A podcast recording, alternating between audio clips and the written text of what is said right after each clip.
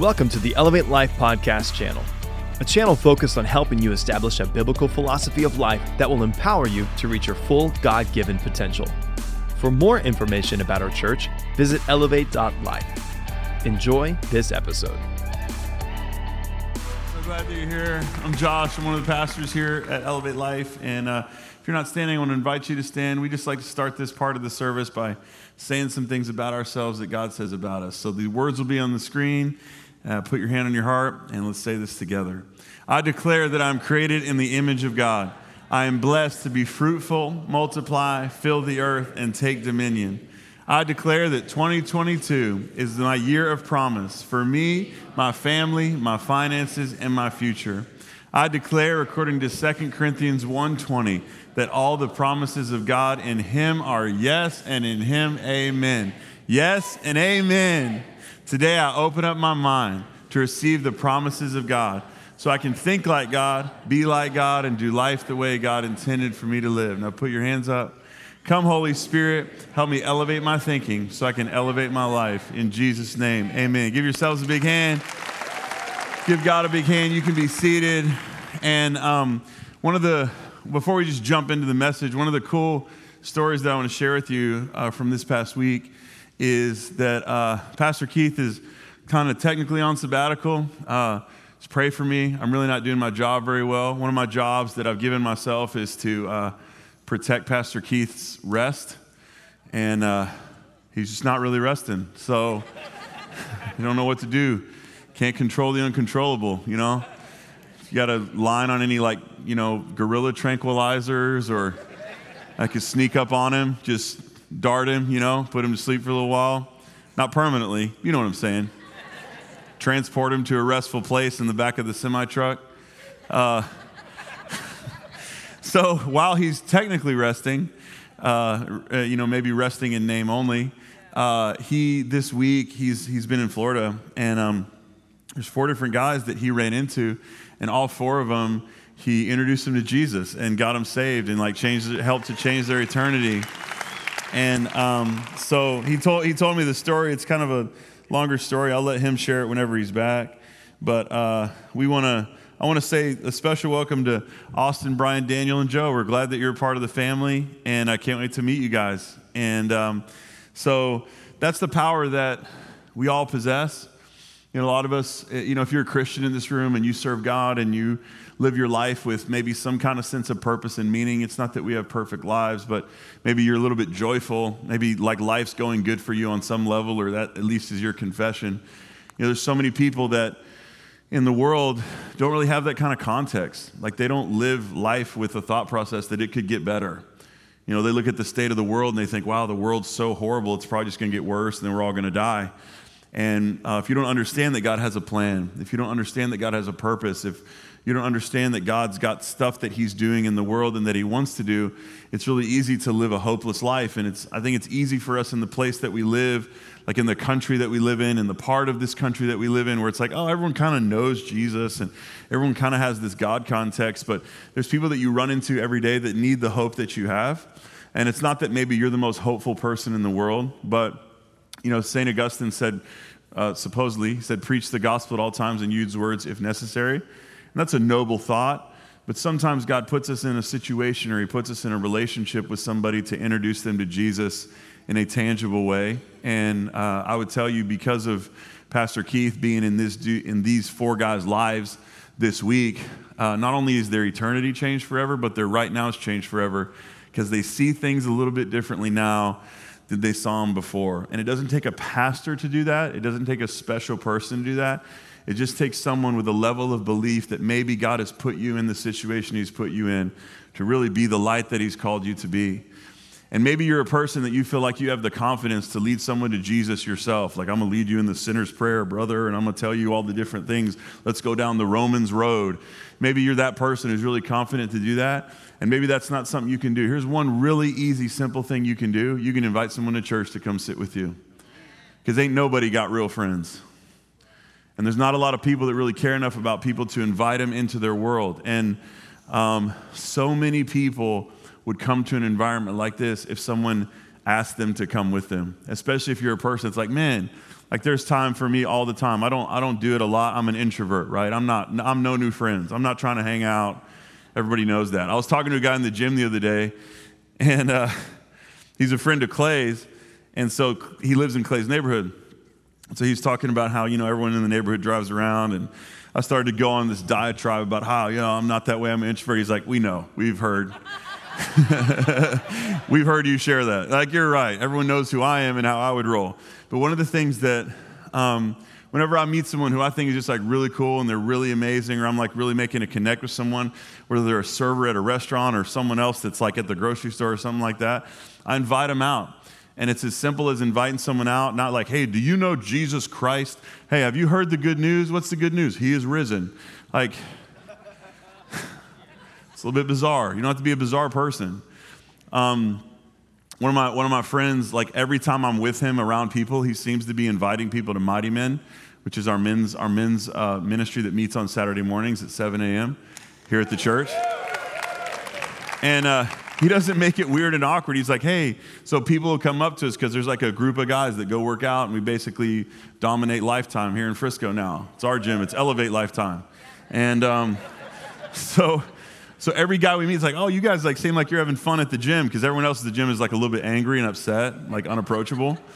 And uh, and so my, my my friend Zach, he's like, he's like, yeah, like you should come hang out with us. You should come roll with us on my, at Mighty Men on Saturdays. And there's been so many people that that one guy has changed their life because they just they just showed up because they wanted to hang with Zach. And so that's how you could be. And that's the power that God gives you. And that's not what my message is about today. But I just want to remind you that this thing is amazing and this thing is miraculous. And I don't just mean this thing in terms of the church, this thing with God. The fact that you believe that God has a plan for your life, the fact that in some way you're walking in that, the fact that you have any hope at all. There's so many people today in the world that they feel like the world is literally coming to an end and it's all going to hell. And that's not going to happen because there's us. We are the hope of the world. And this is amazing what we get to do on Sunday, but you're not the hope of the world on Sunday morning. You're the hope of the world from Monday to Saturday. You're the hope of the world to your to your coworkers. You're the hope of the world to your family. You're the hope of the world to the friends that to the friends that you meet. You're the hope of the world to really difficult people that you have the privilege of talking to and expressing grace towards them. So I just want to remind you of that as we start this series that we're going to talk a lot about the way God sees us, the way God sees the world. But as we do that, let's bring as many people possible into this thing as we can, because this is the thing that changes things. So, uh, in this series, we're going to spend the next five weeks talking about biblical worldview. And biblical worldview sounds like this really academic term. It sounds like we're going to have a philosophy class today. That's not my goal. Uh, we're going to talk about worldview a lot, but today I just want to I just want to set up uh, our conversation about what is a worldview, because all of us have a worldview. All of us have a way of seeing the world. We all have a way of approaching the world, and it's easy for us to hear that term and think, oh well, you know, like I didn't sign up for a humanities class today. Uh, but it's very tangible and it's very real. Your worldview might be the most important thing that you possess. Your worldview might be more important than your core values. It might be more important than your purpose. It might be more important than any sense of fulfillment or anything that you think is important. Why is that? Because your worldview determines your relationship to all of those things. The worldview that you have determines your relationship to everything else that you have in life. So the first thing I want to talk about is what, what, is, a, what is a worldview? That's the first question I want for us to ask today if you know, it's working good. So uh, I'm gonna talk about what is a worldview. So obviously we've got some video game stuff happening. You know, I'm I'm a lifelong video game player, and I'm not like a halfway video game player. I'm a total nerd. And uh, when me and Courtney got married, I think that uh, she assumed that I would put childish things away. and that, like, now that I'm an adult, I won't do video games anymore. Like, there will never be a time in my life where I'm not playing video games. So I've lived my whole life this way. Some of you, you're not that weird and you're not that much into nerdery. I didn't earn a Letterman jacket in high school. I played Halo. They didn't give out, they didn't give out patches for that. Like, way to go, man. Your KD ratio is amazing. You're awesome. That's not a thing that we had. So, one of my favorite genres of video games, if you're not familiar with video games, there's all these different genres, just like movies, but better. And uh, there's all these different genres of video games. One of my favorite genres of games to play is what's called an RPG. It's a role playing game. And uh, role, in role playing games, you can kind of do whatever you want. You get a character, you can, they got all kinds of different attributes. There's like a whole world you can go explore. You can do all these missions. You can do kind of whatever you want to do within this game world. And you can basically, in the context of that game, become Superman. And so there's like some of my favorite games uh, are RPGs. And the way a worldview works is a lot like if you're a video game person and you play RPGs, the way a worldview works is a lot like that where you build attributes and there's certain things you can apply to yourself and there's certain things you can learn that kind of change your relationship to the game and make the game easier. So I want to show you uh, today just some of my favorite games and I want to give you, or you just do a test because we'll see uh, how much of a nerd uh, you happen to be. So who can tell me what this game is? Star Wars. No, it's not called Star Wars. KOTOR. Someone said KOTOR, and that means you've played this game because it's called Knights of the Old Republic. So you never heard of this? You're like, that's weird. Uh, no, it's one of my all-time favorite games in history. And this RPG, this was like set way before Luke Skywalker and all them. I don't have time to get into it. You can still play it. I got this on Xbox when it came out. It's still you can still get this and play it on uh, PC if you want to. But in a game in a game like this, this is the character attribute screen. So you can choose if you're on the light side or the dark side through your actions. Uh, there's things like strength and dexterity and constitution, intelligence and wisdom. So that's, that's how it works in Knights of the Old Republic, and that's how it works when we build our worldview. So I'll talk a little bit about the attributes of a worldview today. But then I want to talk about this game. Who can tell me what this game is? Zelda. Stop it. You have never seen this. You don't know. Everybody says everything Zelda. Everybody thinks the main character in Zelda is named Zelda. If you think that, you're wrong. Zelda's the princess. Link is the name of the main character. Anyway, this is not Zelda. This is a game called Chrono Trigger. Chrono Trigger was for the Super, Nintendo to this day by many people like me. it is still considered to be one of the greatest video games of all time. And uh, so this is what the attribute screen looked like in Chrono Trigger. You have power and speed and hit power and defense and all of that. And then who can tell me what this game is? Mass Effect. Courtney said it because she heard me say it last service. Oh, it's on there? Oh. I didn't even notice that. So I thought seconds, I thought first service that everyone was like geeked out on this game. and then no one said that it was on there. Thank you for your character and your integrity. to say, no, it's like literally written on there. This is a game called Mass Effect. Obviously, that's what it looks like. And uh, this is the character screen for Mass Effect. So there's all these different attributes.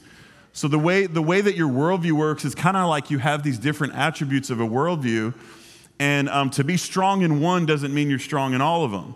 So the, the, the, there's so many components to a worldview that we could get into, but I want to, in the context of this series, talk about four of the what I consider to be key components of a worldview.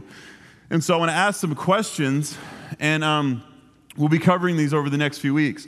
So the first question is, what is the nature and the source of knowledge? Philosophers and uh, scientists and psychologists call this epistemology. That all of us have an epistemology. All of us have, whether you realize it or not, all of us have. Uh, a way that we define what the nature and source of knowledge is. And then what's the nature of our reality, the world that we live in? That's called metaphysics. So all of us have a scale of like metaphysics, and our attribute scale is RPG characters. And then what's the nature of good and evil? It's called axiology.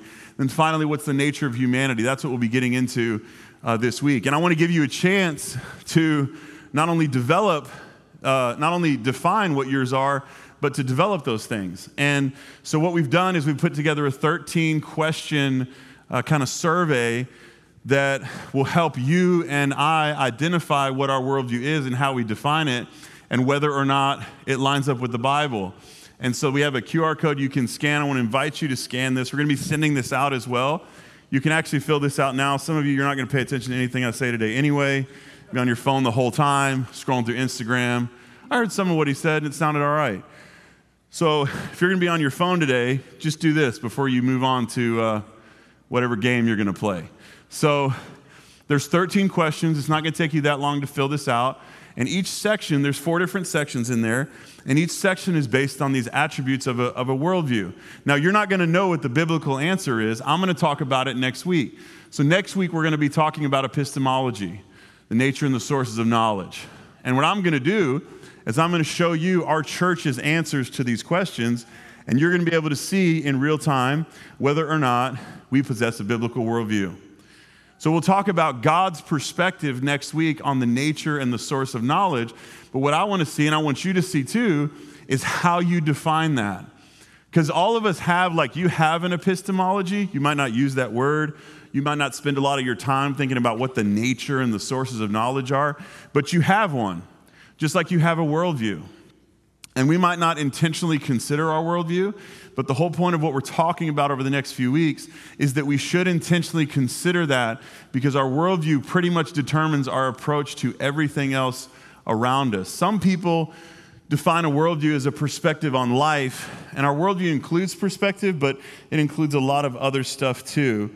And so uh, that's kind of like a summary of what how we see worldview and the way that we see it. And so I want to help you discover that. Our goal as a church is to help you de- define what your worldview is. Most people go through life and they never really think about the way that they see the world, and so they just live whatever life that they live by default. And we don't want to be people that live life by default. We want to be people that live life by design. And to live life by design, we have to make sure that our worldview is intentional. So the next question is why is a worldview so important? Maybe you're sitting here and you're saying, Josh, I've never really thought about a worldview before. I don't really think it's important.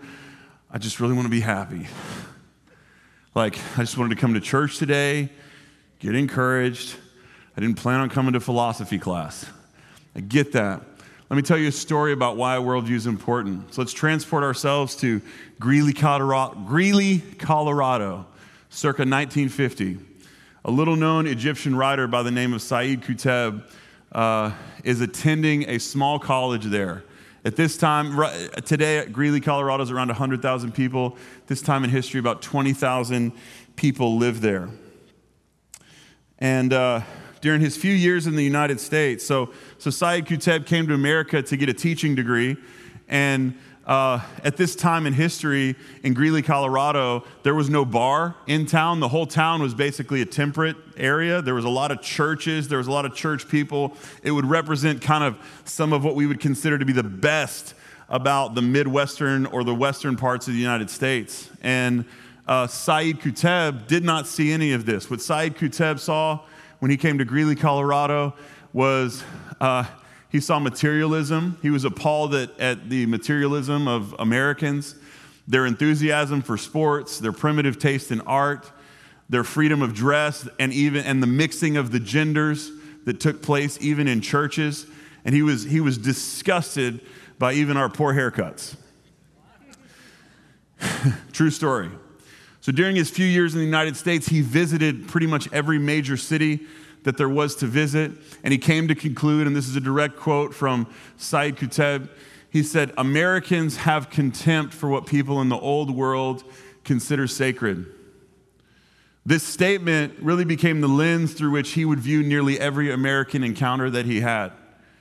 In his mind, America was a place that was the height of immorality. He saw, he saw Western culture as attractive and seductive, but it was too attractive and seductive.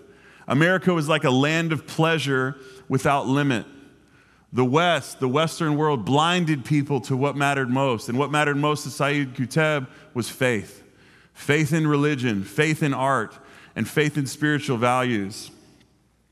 And so Said Qutb believed, he was a, he was a devout Muslim. Said Qutb believed that the entire Western world had become what Muslims call Jahiliyyah and jahiliyyah is a Arabic word that means ignorant or barbaric. See, when, when, uh, when you might not know this about religion or about world history or about Islam, that one of the ways that practicing Muslims see the world is through before Muhammad and after Muhammad, kind of similar to Christians see before Jesus, after Jesus. So anything um, for Muslims that was before Muhammad is called jahiliyyah. It means it was barbaric, that the world was a horrible place until the Prophet Muhammad showed up. And Said Qutb looked at the Western world And he, he, he began to believe that the only thing that could change the barbaric state of affairs in our world is the strict and unchanging law of the Prophet Muhammad. That we are all uncivilized, and the only way for us to become civilized is to enforce Sharia law. Now, you might have heard this recently or over the past, really since 9 11. Uh, the, the Muslim faith has kind of entered the context of the United States, and there's a lot of misunderstandings that we have. But a lot of the the things that we think about the worst parts of what a Muslim is, is because of this person, Sayyid Qutb, because Sayyid Qutb introduced the modern concept of jihad. So Sayyid Qutb began to advocate. He, he called after he got home from uh, America and got back to Egypt. He called all true Muslims to jihad against America, the West, the modern world, and any jahiliyyah that they encountered. What he said is that if you see anything that is against what Prophet Muhammad would say, you shouldn't, you shouldn't fight against that. You should destroy that thing. Sayyid Qutb believed that this was the responsibility of any practicing Muslim. And any Muslim who rejected his ideas was another non believer worthy of destruction. Now, to this day, this is still a fringe element of Islam, but we know that it's become a really powerful element of, of, of the the, of the Middle East that's now touched every part of the world. So, Sayyid Qutb, in 1951, he returned to Egypt. By 1954, he was put in jail for attempting to assassinate the president of Egypt. In 1964, 10 years after his first uh, imprisonment, he was released, only to be jailed again eight months later. And he was finally given the death sentence for his part in a second attempt to assassinate the president and other Egyptian officials. In 1966, Sayyid Qutb was executed by hanging. Despite imprisonment, he authored 54 books and close to 600 essays and articles. 30 of his books were actually confiscated and destroyed by the Egyptian government for their hateful content. He was a massive anti Semite, among other things. To this day, by many Muslim thinkers, he's considered one of the most influential Muslim philosophers of the modern age. And for many Muslims, he is, a, he is designated as a martyr. His work has been translated into many languages, and the current supreme, supreme leader of Iran, Ali Khamenei, has tra- himself, the leader, has translated Qutb's writing to Persian so that every Iranian can read it. In 1979, during the uh, Iranian Revolution, you might not know a lot about this with world history, but there was a time where Iran was a little bit more of a free country. And then uh, in 1979, they had the Iranian Revolution where they installed this current supreme leader of Iran and enforced Sharia law through the whole country. In 1979, one of the justifications for that was the writing of Sayyid Qutb. Recently, uh, al Zawahiri, who you might have heard about and seen on the news, uh, America killed this guy on July 31st of this year. Um, when he was 15 years old, and ni- he was 15 years old in 1966 when Sayyid Qutb was executed. And when he was 15, he established his personal mission statement. And in his words, his pers- Al Zawahiri's mission statement, in his own words, was to put Sayyid Qutb's beliefs into action. At the same age of 15, he founded his first underground cell with the goal to overthrow the government of Egypt. He would help to found the Egyptian Islamic Jihad, jihad and further go on to found Al Qaeda with Osama bin Laden. So he was killed by a drone strike just last week. After Sayyid Qutb's execution, his brother Muhammad went into exile in Saudi Arabia. And he was a teacher, and he taught at the King Abdul Aziz University. One of his, one of his uh, best students and good friends was the heir to one of the largest fortunes in Saudi Arabia, and his name was Osama bin Laden. Al Qaeda, which is an organization that we've heard of, it's an organization that we know about. There's no way to, me- to measure the amount of change that has happened in the world because of really Osama bin Laden and al Zawahiri and everybody that's been connected with them, militant Islam. There's no way to measure how our world has changed since September 11, 2001. And all of those men were influenced by really one singular man by the name of Sayyid Qutb. So, because of one person's worldview, the world can be forever changed for good or for bad. And most of us go through life and we don't consider how we think about things. We don't consider our approach to culture, our approach to the world.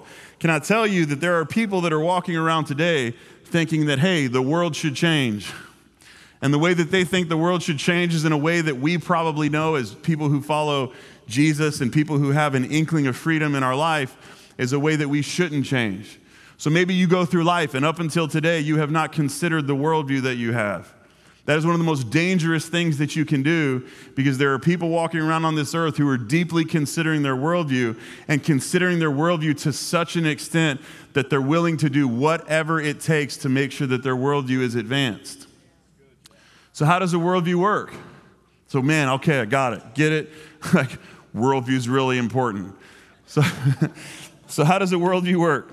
Okay? Um, now, I've done this exercise before a lot of times. It's a really great perspective. So if you know the if you know the the answer to this, just don't mess it up for other people. Okay? So what is this? It's a lemon. What color is a lemon? Yellow. If I put on blue colored glasses, what color is a lemon? Let's stop it. It's green. No, it's not. Yes, it is, because I'm seeing it as green. I'll get to I'll get to the yellow part in a second. Just like I said, don't ruin it, and then y'all ruined it. It's fine. Just messed up my joke, but it's cool. If I put on red colored lenses, what color is a lemon? Orange. This is advanced color theory now. the truth is, what we know is no matter what color lenses that we put on, the lemon is still yellow. But perception, a lot of times, is greater than reality. So if you'd never seen a lemon before, and let's say your eyes were tinted blue, you would think a lemon was green. That's how a worldview works. The actual color of a lemon is yellow. Yes, we absolutely know that. But if I see the world only through red colored lenses, then I'm always going to see a lemon as orange, no matter how yellow that it is. If I look at the world through blue colored lenses, I'm only going to see the lemon as green, no matter what color that it actually is. So you have a worldview. You have a way of seeing the world. You have a lens in front of your eye that determines the way you see everything.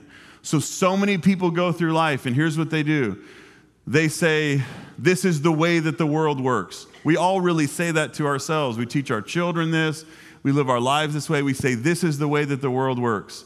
So, one of the worldviews that we have in the United States of America, we live in a capitalist country. We live in a first world country. We live in the land of opportunity, right? And so, there's a lot of people that live in the United States that say, hey, people are poor because they choose to be poor. Now, that may or may not be true, but that's 100% based on a worldview. The thought process that says people are poor because they choose to be poor is a worldview. The thought process that says people are poor because the systems and structures in society work against them, that's a worldview. So, where does our worldview come from? The first thing our worldview comes from is it comes from our family. So, the family that you were born into, the family that you were raised in, that's the first thing that shapes and determines your worldview. Proverbs chapter 22 says, Train up a child in the way that they should go, and when they are old, they will not depart from it. This is kind of like not a good or bad statement. This means that the way that you're taught from the time you're a child will determine really the direction of your life. Most of us in this room probably grew up in a single parent household. Growing up in a single parent household for you shaped your approach to the world. A lot of people that I've known that have grown up in single parent households where, the, where the, uh, a father was not present don't believe in the power of a good man because they don't think good men exist. That's a worldview that's shaped by the family that you were raised in. A lot of people are raised in an environment where maybe their, their family environment was abusive or mean. And so they don't trust people because of how their dad was with them or how their mom treated them. I have a, I have a friend that uh, is a massive perfectionist. This person is amazing. They're an unbelievable person. Like, I love them so much. They are so afraid of failure that it's like crippling for them. They're such a perfectionist that they can't, they can't make a mistake and they can't deal with something not working. It's really how they, how they operate.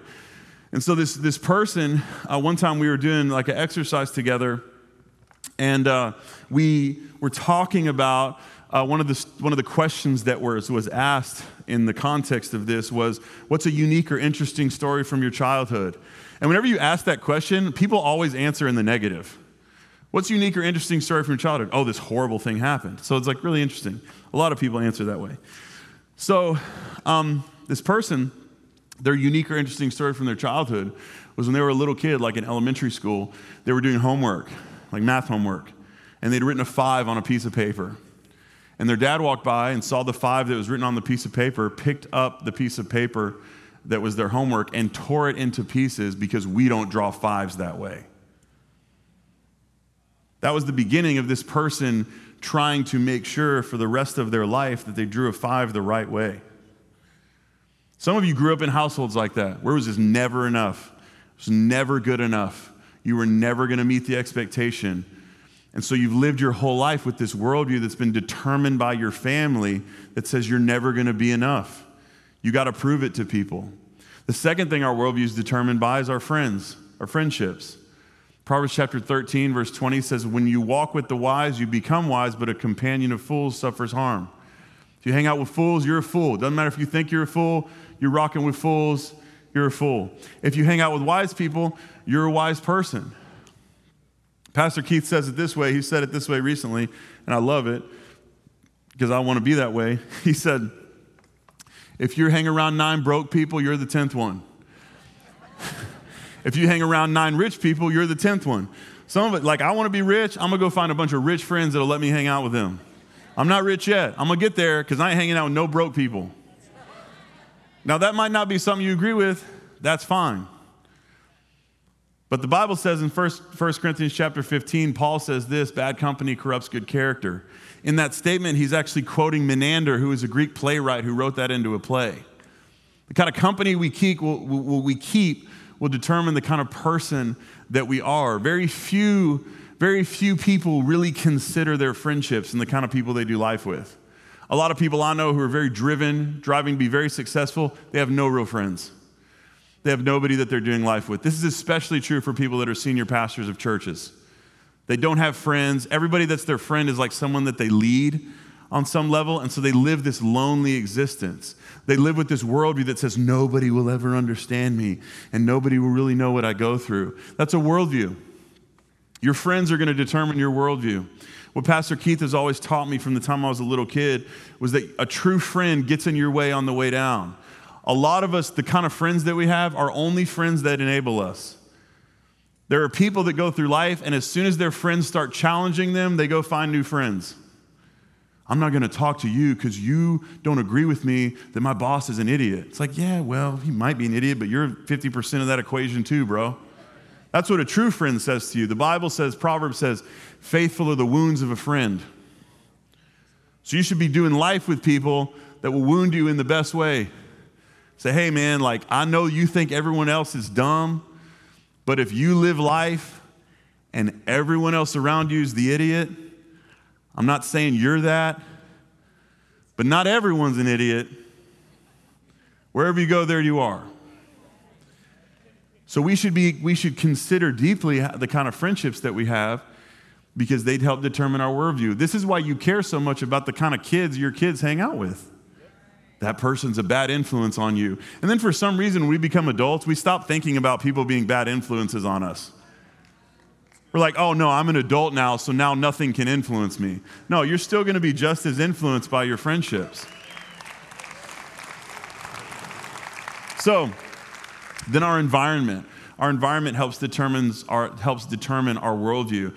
The Bible says in the book of Psalms, Oh, the joys of those that do not follow the advice of the wicked, nor stand around with sinners, nor join in with mockers, but they delight in the law of the Lord, meditating on it day and night. They are like trees planted along the riverbank, riverbank, bearing fruit in each season, and their leaves never wither, and they prosper in all they do. The Bible says those who are planted in the house of the Lord, like live with a blessing, will be fruitful and multiply. So, what people do, here's the context of Christianity that we live in. Most Christians are not in an environment of faith.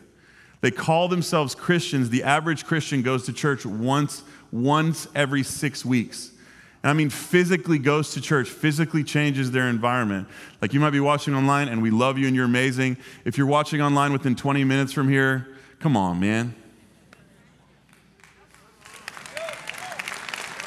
I'm not saying I'm not saying that to be mean, but hey, I'll drive 30 minutes to go eat a cheeseburger.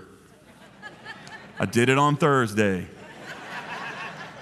My recommendation this week is Roosters in Denton. It's amazing. They got a grilled cheese double burger and and hey, and on their cheese fries, they do cheese and they do queso. Get out of here. pro tip, pro tip, you run a restaurant, you want me to come to your restaurant, do cheese fries with cheese and queso, and I'm coming every week. Speaking of environments, so, the environments that we are in determine our worldview. If you're not in an environment of hope, if a person's not in an environment of faith, if a person's not in an environment and an atmosphere that shifts things for them, their worldview is going to be a little bit different. How many of you are grateful that we got to be in an, in an atmosphere and an environment of worship this morning, where we got stirred, where our faith got stirred up?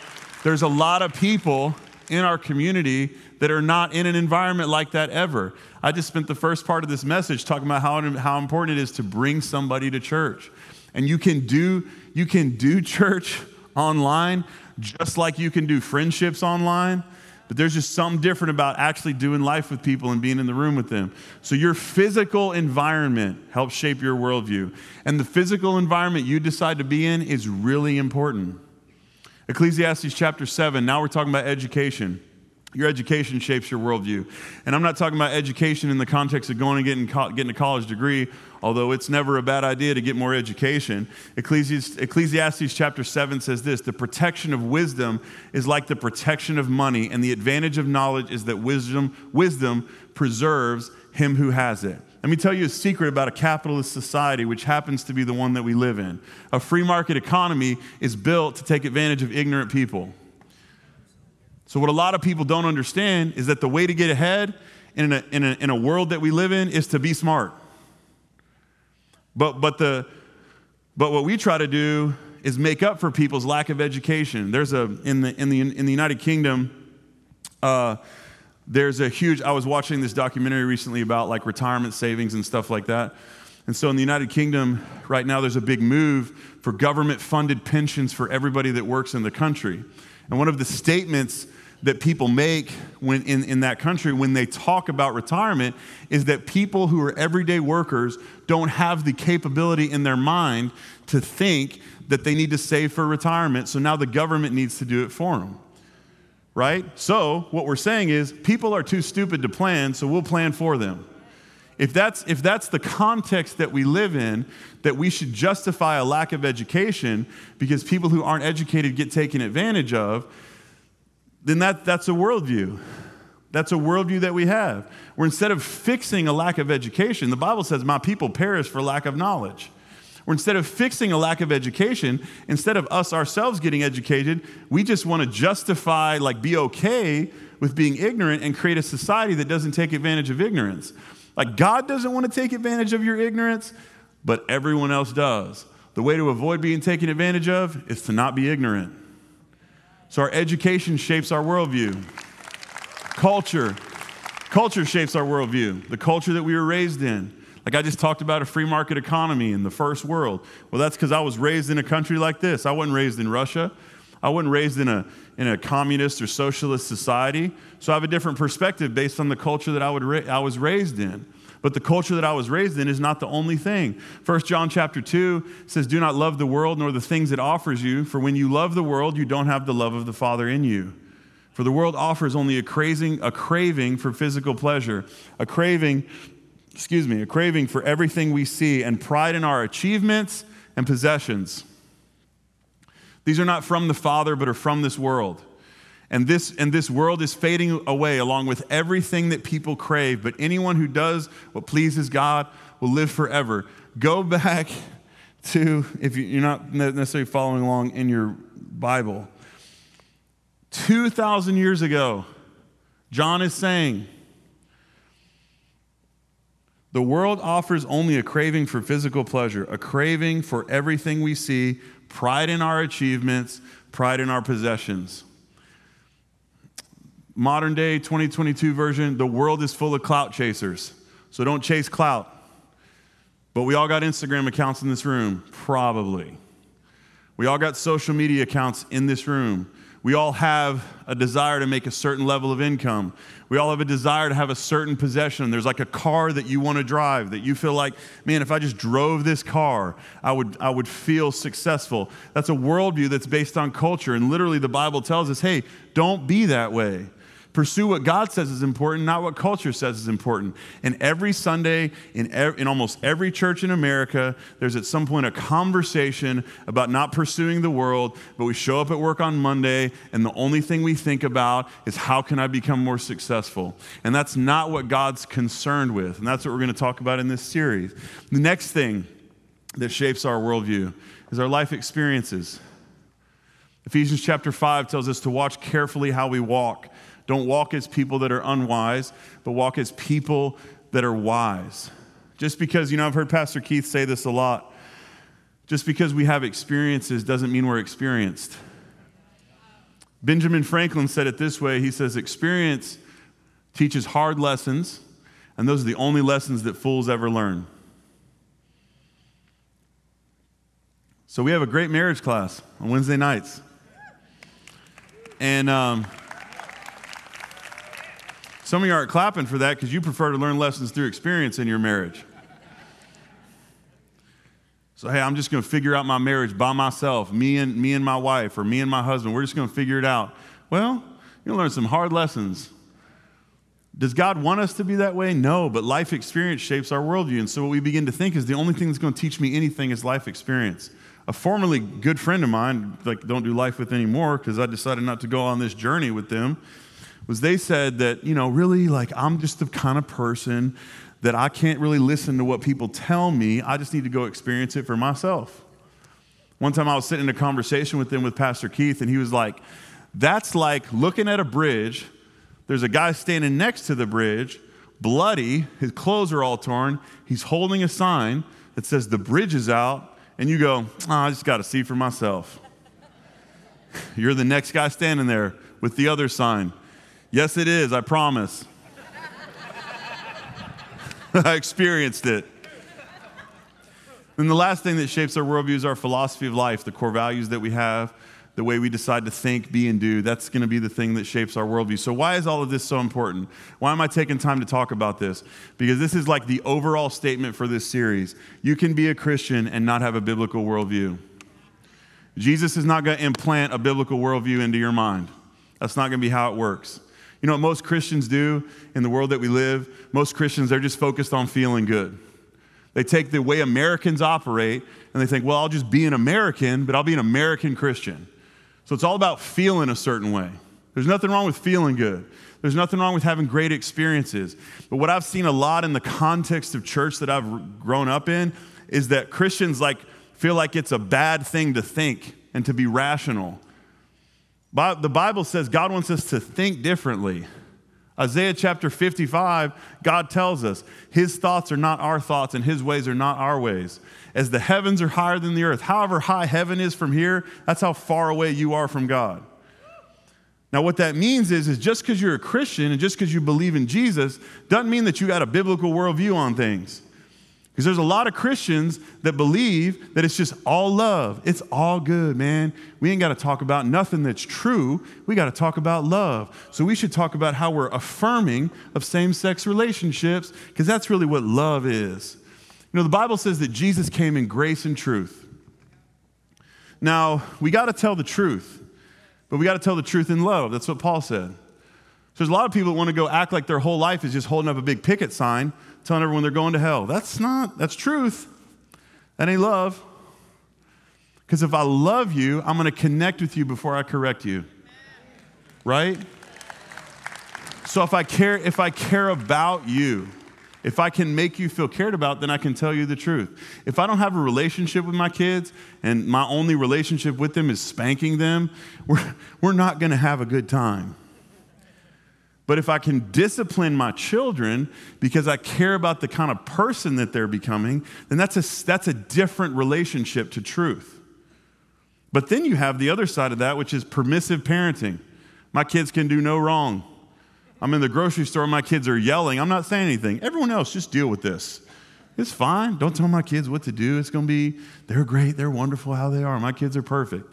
Mm, no. You ain't right. They ain't right either. So we go through life and we have a worldview that we don't think about. We don't consider what our worldview is. And then we just start to go, well, I think God agrees with me because I feel like this is a good idea. Bible says God hates divorce. Then a lot of Christians walk around going, no, I don't think you should get a divorce because of blah, blah, blah, whatever. It's not a biblical worldview on marriage, right? It doesn't mean you don't navigate the issues. It doesn't mean you don't tell the truth. It doesn't mean you don't deal with the, deal with the stuff. But it also doesn't mean you just have permission for God to agree with you all the time. So there's like this move right, of Christians being like affirming towards things that the Bible clearly does not affirm.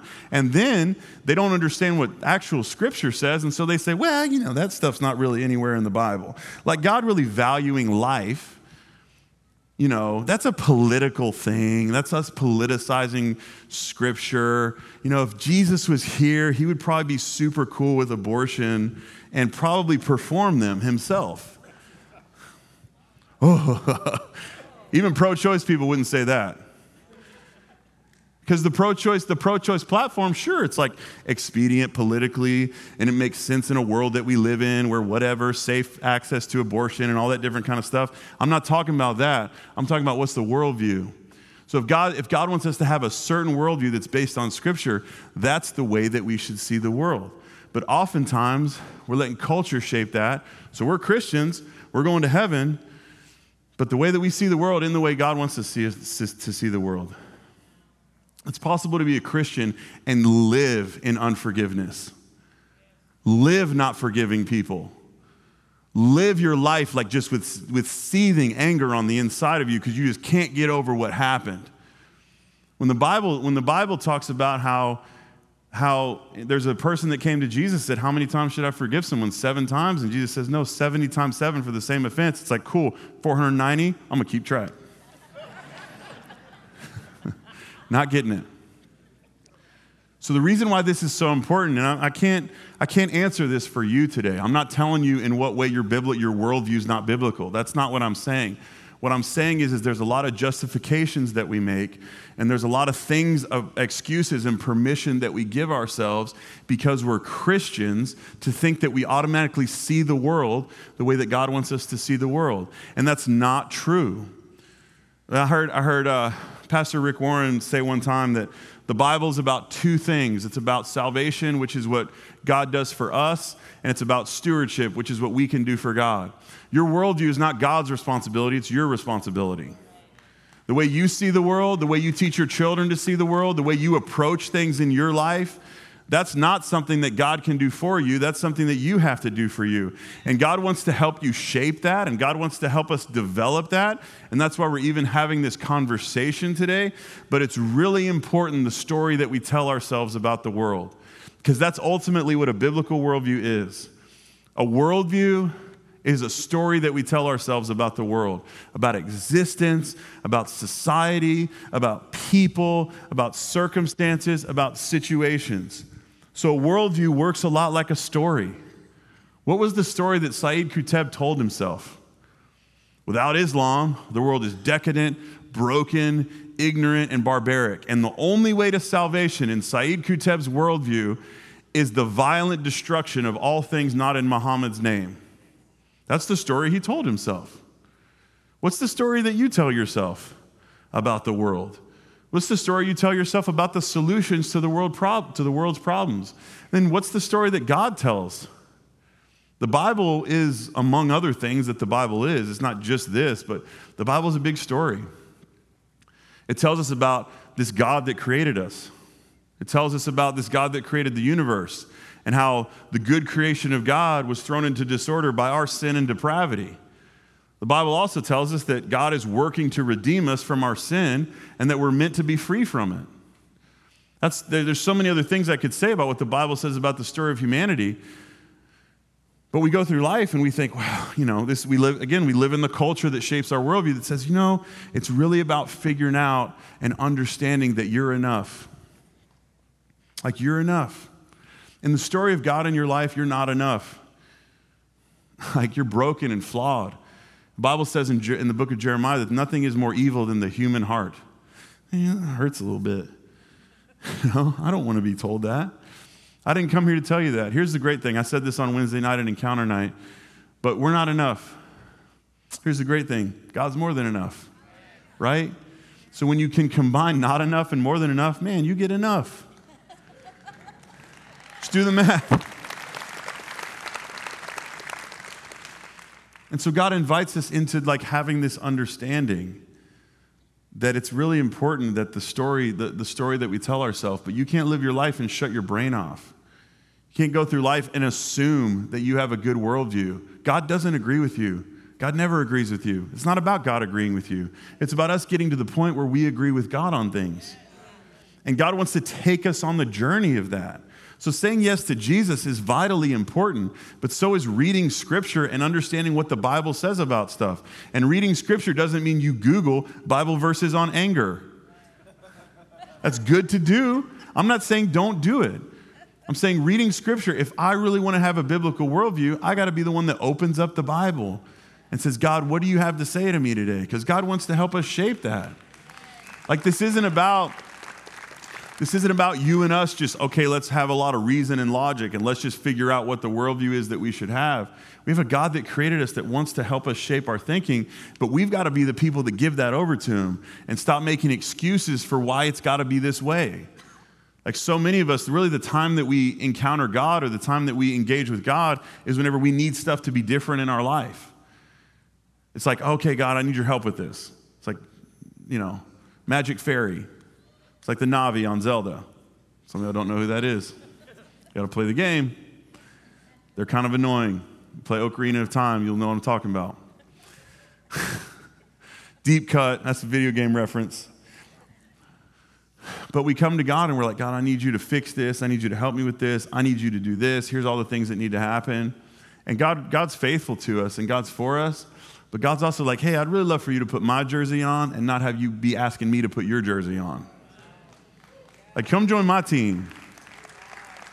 Because there's a way that there's a way that God wants us to roll. And if you're in here and you're struggling with something, or like you're in a same-sex relationship, or you're a pro-choice person, it's it's like let God, I'm gonna let God work on that with you. I'm not here to critique, criticize, shame, or condemn anybody for whatever they have in their worldview right now. But can we just start this series by understanding and having a little bit of humility to say, I really don't know fully what God has for me. Maybe God's thinking is bigger than my thinking, and maybe I shouldn't be so hooked in to this is just the way the world works, and I should let go of that so that God can show me the way that He wants the world to work. Because maybe God's called me to not fit into culture, maybe He's called me to be an agent of change in the culture that I'm in. But without me, without me buying into that, I'm just going to perpetuate what already exists. And this is what makes no sense to me is that we hate the state of the world, we don't like how it's going, and then we just keep doing what's happening. It's like there's so much hate in the world. Man, I hate those people. it's like this is awful. Yeah, let's let's keep making it awful. Yeah, because they're awful. We're not awful. You're the bad guy. And then the people on the other side of the, of the conversation are like, You're the bad guy. Like I've had conversations with people, right, that like, you know, we live in a conservative part of America. So, uh, you know, Democrats are basically all demon possessed. And so, uh, so I was having a conversation with someone recently. I was like, you know, there's probably like Christian Democrats who walk around going, man, these freaking conservative Christians with they're, they're a bunch of devils, man.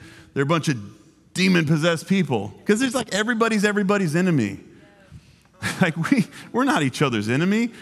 We're all like trying to figure it out. We're all like a little bit ignorant, and maybe God wants to help us like come together and find unity in some way. But it, it comes, the, the unity comes around Jesus and the unity comes around Scripture. The unity doesn't come from any other worldview that exists. And that's why us pursuing a biblical worldview is so important because no matter what, we're just perpetuating more of the same stuff if we don't get if we're not careful about that. Like Jesus came and he totally changed the game. You know, uh, in the, in the history of philosophy, one of the things that Jesus did, which is the first thing that we can see in Western history that this ever happened, Jesus talked about loving your enemies.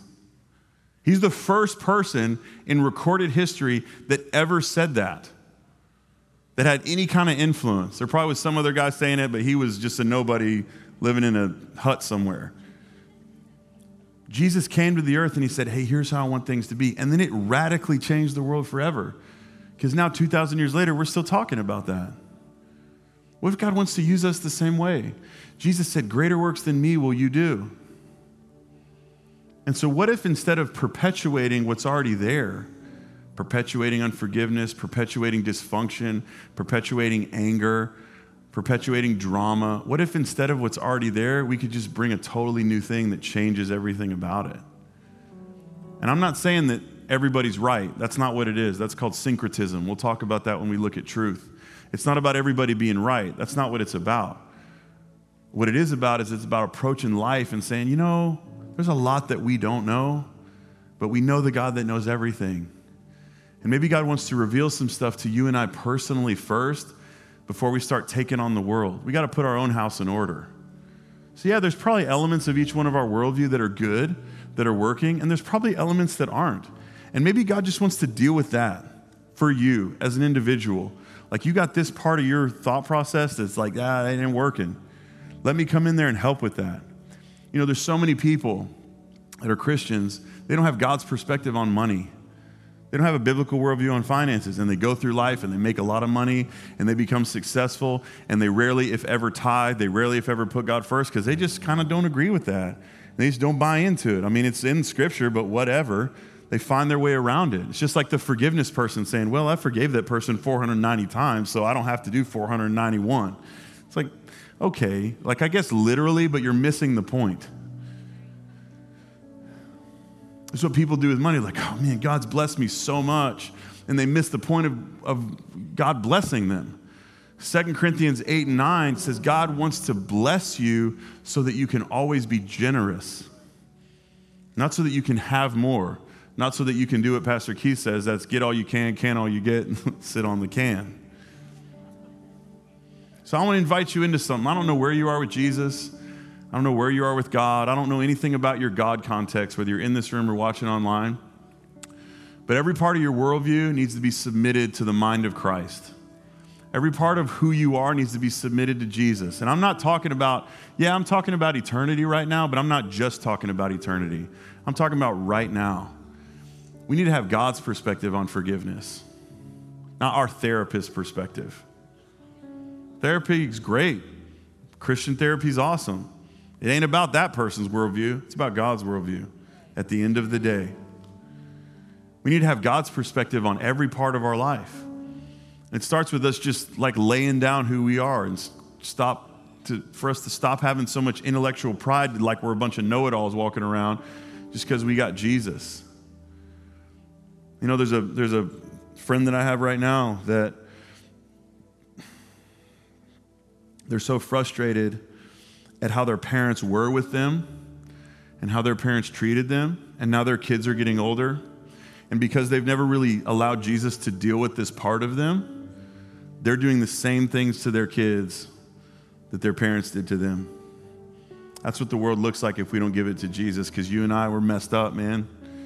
But God wants to save us. That's the story of Scripture is that God wants to save us from our depravity. Depravity, the word depravity, it's not a word you and I would use every day, but the word depravity is like utter wickedness, like wicked to the core.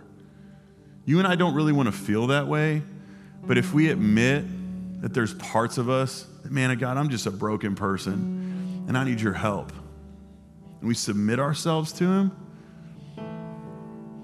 then it changes, it changes things for us first, and then we end up being world changers. So I want to invite you, everyone that can hear my voice, whether you're in this room or watching online, just bow your heads and close your eyes with me. Because it's about not giving God a part of your life, not giving God some things, giving God everything. Maybe you've been a Christian for a long time, but you've never really let it go as it relates to money. You've never really let it go as it relates to your approach to anger and frustration and forgiveness. I don't know what part of your life you haven't given to God. There's always parts for me where I have to come back to and say, God, I just like I just give that to you. Because I need your help. I need to think like you. I don't need to think like Josh. God, I need to have an attitude that you want me to have. I need to do the things that you would want me to do. And the great thing is that God's faithful to do that. The last thing I'll say, and then I'll pray for you, is that for most of us, the challenge is the condemnation thing of feeling like God's just sitting there waiting to hit you over the head so he can send you to hell. Because maybe you've dealt with a lot of hypocritical, judgmental people in your life. Maybe you've dealt with people that haven't been for you who feel like you're just not good enough. You know what God says? Is like, hey, man, like maybe you're not good enough, but I think you are. You're worth it. You're worth Jesus dying on a cross. You're worth God creating you. So many people go through life and they're like, I just have a pointless existence. It's like, no, you don't. God made you, man. Why would God make something that's useless? That's not how it works. Stop saying that to yourself. Have God's perspective on you, not your perspective on you, not your parents' perspective on you, not some mean person's perspective on you. Have God's perspective on you. You created for a reason and a purpose. You got a great plan for your life, and God's going to come alongside you as soon as you're ready and partner with you to build the kind of life that He wants you to have. But it's up to you to submit yourself to Him and say, Jesus, I want you to be the Lord of my life.